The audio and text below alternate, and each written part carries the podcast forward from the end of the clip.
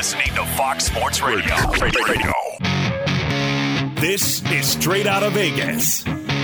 With the voice of Vegas, your host, RJ Bell.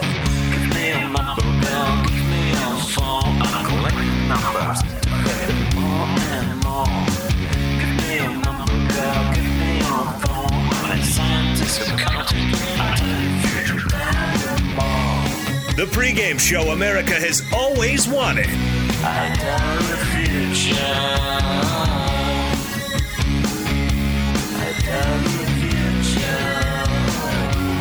From the Vegas Strip, here's RJ Bell. It's time to uh, tell everyone why you had LeBron turn off the radio for this take. I said he should if he doesn't want to hear something tough. I'm not saying he has to. And by the way, in a couple minutes, we got the Bulls take from AJ that's strong. Who's the most underrated player in the NBA? He knows. Here's the thing the party's probably over for LeBron in titles. That this year, the fact that we're saying logically it's we don't see how he could win a title. This is a team that's 11 and 10 when him and Anthony Davis both play. That's barely above 500. They've been outscored in those games. And literally, this is the best it's ever going to be. Think about it. AD gets one year older. LeBron gets one year older. Does does Mr. Glass get better health wise? Probably not. But you know what? Even when he was healthy, it wasn't working this year because of GM LeBron. Okay, now uh, let me think. Westbrook, does he get better? No.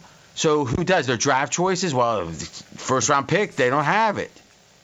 So tell me, and I'll just ask AJ rhetorically, but I'll let you answer. Dot dot dot is how do they get better next year without some miracle? And yeah, we can't predict miracles, but how do they get better short of a miracle? There has to be some players out, out there that are going to be free agents who are willing to take less money to play with LeBron and AD. But why Which- do they want to take less money to play with players to win titles?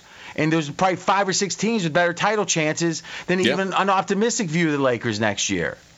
Hey, it's Ben, host of the fifth hour with Ben Maller, along with my trusty sidekick, David Gascon. Would mean a lot to have you join us on our weekly auditory journey. You're asking, what in God's name is the fifth hour? I'll tell you, it's a spin off of the Ben Maller Show, a cult hit overnights on FSR.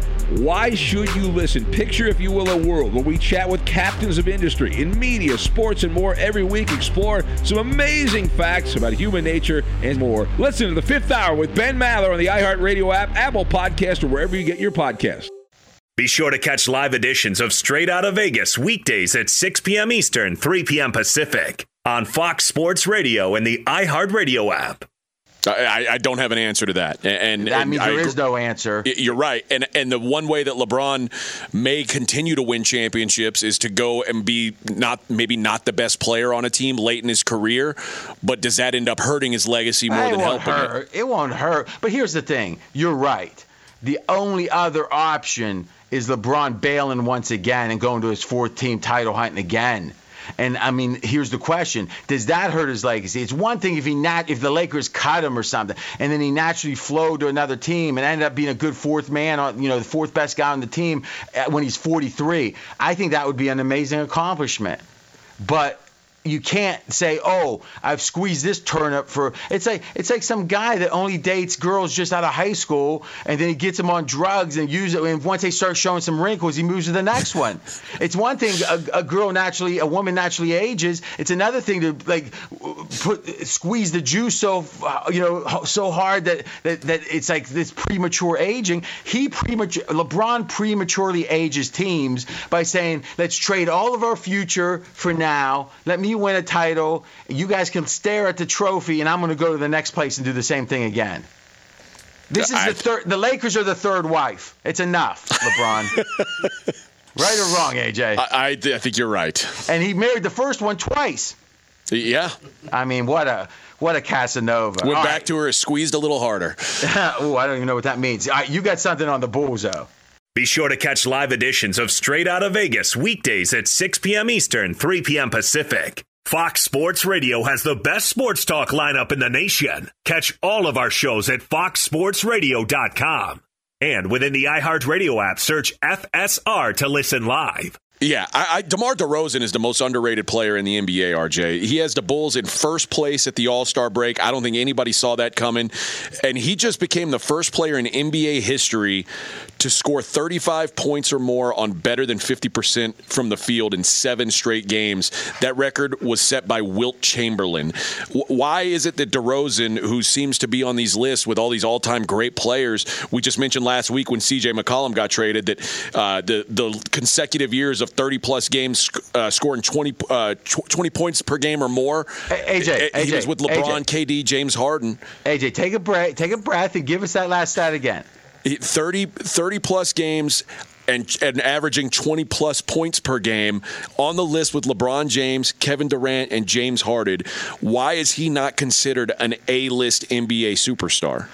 Well, a couple of things. One, just to be clear about your stat, is that is seasons that with that playing 30 or more games is the qualifier, Yes. right? Okay. So that's impressive. And it's an impressive list. And this list of about 35 or more points and shooting 50% from the field is an impressive list or an impressive stat. And when Wilt Chamberlain's the record you beat, I mean, that's pretty impressive. Now, admittingly, Wilt Chamberlain has LeBron beat with the, the whole wives analogy, but that's something totally different. but the fact of the matter is, I think it's because DeRozan got traded from Toronto, and it looked like that, like Leonard. It looked like he was a throw-in, not a throw-in, but he was the sacrificial lamb of saying we can get a superstar, so you take DeRozan. He was the- the B side of the deal. He was the, Yes. the short end of the stick. Exactly. Great way to say. it. And you know what? He probably, well, he certainly was with Leonard at the time, but he got better and better each year after that. And then he's taken another leap in Chicago. And the amazing thing, and McKenzie made this point earlier, LaVine, Zach LaVine's been out three of these seven games. So for the first four, he's working with LaVine and that combo that's been very effective. And then the last three, he's had to pick up the slack, and he's done it still shooting, though, over 50%. DeRozan is certainly underrated, and he may be the most underrated. Closing thoughts on it. Yeah, I, I I don't know anybody else who who's been playing at this level for the last couple years who doesn't get the love that DeMar DeRozan does. So I, I'm glad to see him start to get some now. A lot of NBA talk today. That's how we're segueing. There will be a lot of NFL, a lot of NBA. Doing March Madness, there'll be a lot of that. So it's wh- whatever we can make money on, and we're all watching together. What I will say is, when we talk NBA after the All Star break, I'm going to make a case that maybe the Miami Heat, who are just in second now, right below Chicago, they've been injured this year and they're still doing really well. I have a feeling the Heat could be a very good kind of long shotty best, a bet, a long shot bet to win the title. Any quick thoughts on that, AJ? Yeah, you, you mentioned yesterday uh, during the pod that uh, if if a team's been that good and been injured in the first half, there's only up to go from there.